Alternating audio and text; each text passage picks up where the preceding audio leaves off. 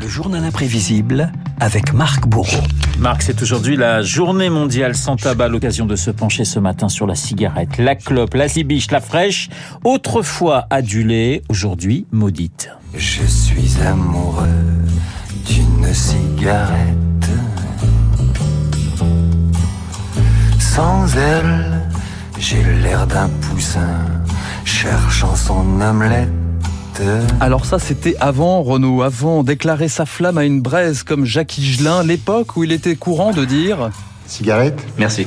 J'essaie de commencer. et où l'on se prêtait à des concours fumeux comme ici en 1950. Les participants devaient fumer 20 cigarettes en une heure et ne laisser subsister de chacune qu'un insignifiant mégot. L'atmosphère était, paraît-il, irrespirable. On a trouvé le champion. Les 20 cigarettes en 42 minutes et pas même de quoi en faire une avec ce qui restait. Alors depuis, on n'a plus de nouvelles hein, de ce garçon. Effectivement, on ferait peu ce genre de concours aujourd'hui. Voilà, la cigarette hein, en odeur de sainteté, même chez les plus jeunes, écoutez ces témoignages stupéfiants d'enfants et d'adolescents dans les années 60. Lors d'une réunion de famille, et ma tante a essayé de me faire fumer, je devais avoir 7-8 ans, et malheureusement j'ai fumé à l'envers, hein, ce qui m'a dégoûté un peu. Mon père ne m'interdit pas spécialement, il me dit qu'il faut se modérer. Euh, Il me, me permet une cigarette euh, par dimanche, mais il y a même des jours où je l'oublie. du gris que l'on prend dans ses doigts et qu'on roule. C'est fort, c'est âcre comme du bois, ça vous saoule. Alors reprenez votre souffle Renaud. La cigarette adorée, qu'elle soit blonde, brune ou grise, dans cette chanson de Bert Silva. La clope, c'est un symbole d'émancipation au sortir de la Seconde Guerre mondiale en France, avec l'arrivée des cigarettes américaines, une époque où le bureau de tabac n'était plus seulement réservé aux hommes. Cette enseigne ne sera plus seulement un point de ralliement masculin. Nos belles amies, à qui on avait donné récemment la carte des lecteurs, ont eu droit aussi à la carte de tabac. Une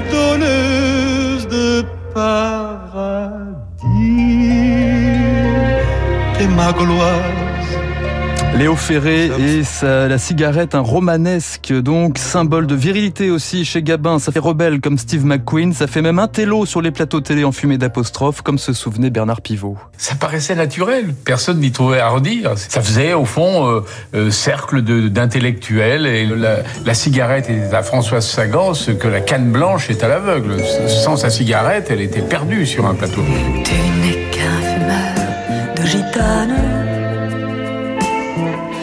Sans elle, tu es malheureux. Renaud, vous aurez reconnu évidemment Catherine Catherine Deneuve. Ouais. implorant Serge Gainsbourg d'écraser sa gitane une bonne fois pour toutes. Gainsbourg, un fumeur traqué par Deneuve, mais aussi par sa compagne de l'époque, Jane Birkin.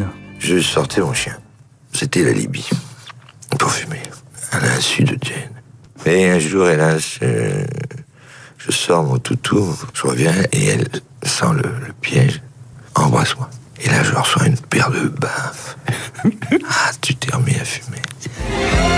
Et oui, changement de mentalité à partir des, des années 70. Aux États-Unis, les scientifiques font un lien entre cancer et cigarette. Et en France, une fumeuse invétérée, la ministre de la Santé, Simone Veil, se retrouve à devoir montrer l'exemple. Des médecins m'ont dit, mais enfin, pour un ministre de la Santé, ça n'est pas possible, vous donnez la plus mauvaise image de marque possible. Ça amène immédiatement à une modification du comportement. Et au cours d'une conférence de presse, j'en ai parlé euh, comme ça. Et je dois dire que, arrivant quelques jours après au Conseil des ministres, sur la table du Conseil, il n'y avait plus de cigarettes, alors que jusque-là il y en avait, et il n'y avait plus de cendrier. Et depuis lors, il est interdit de fumer au Conseil des ministres. Une cigarette écrasée, c'est un peu de liberté gagnée. Vous avez une chance incroyable. Mais ça ne va peut-être pas durer. Un fumeur sur deux meurt du tabac. Et voici l'ère des spots euh, de prévention, les premières restrictions. 91, Renault, la loi est 20, fini la clope dans les hôpitaux, les amphis, les gares, les maternités et même les rédactions. On ne grille plus de cigarettes dans les lieux fermés et couverts ou dans les lieux de travail, autant dire partout. Vous allez arrêter de fumer avec... euh, En conférence, oui. Par respect des autres, tout simplement. Alors pourquoi tu me respectes pas alors? Mais tu m'as pas euh, interdit de fumer dans ton bureau, donc je. J'ouvre la Sinon, j'aurais aussitôt arrêté. Évidemment, première restriction et première friction entre fumeurs et non-fumeurs dans les transports et même les restaurants à l'heure des compartiments fumeurs. Écoutez cette conversation téléphonique. On est presque dans un sketch de Raymond DeVos. Oui, bonjour monsieur, je voudrais réserver une table pour 4 ce soir à 20h. Ce soir 20h, oui, monsieur. Mais euh, voilà, on a un petit problème, c'est qu'on est deux fumeurs et deux non-fumeurs et que les fumeurs veulent absolument fumer. Comment est-ce qu'on peut Ah oui, faire ah ben justement, la question que j'allais vous poser, ben, je vous mets en zone fumeur, tout simplement, monsieur. Et les non-fumeurs ne supportent pas la cigarette. Comment Ah est-ce qu'on non, peut bah faire alors là, monsieur, je peux rien faire pour vous dans ce cas-là. Voilà, et la question elle est réglée en 2008. hein, c'est tranché, plus de cigarettes dans les lieux clos, restaurants, boîtes de nuit. À cela s'ajoutent les hausses du prix du paquet. 6,70 euros en moyenne il y a 10 ans, plus de 11 euros aujourd'hui.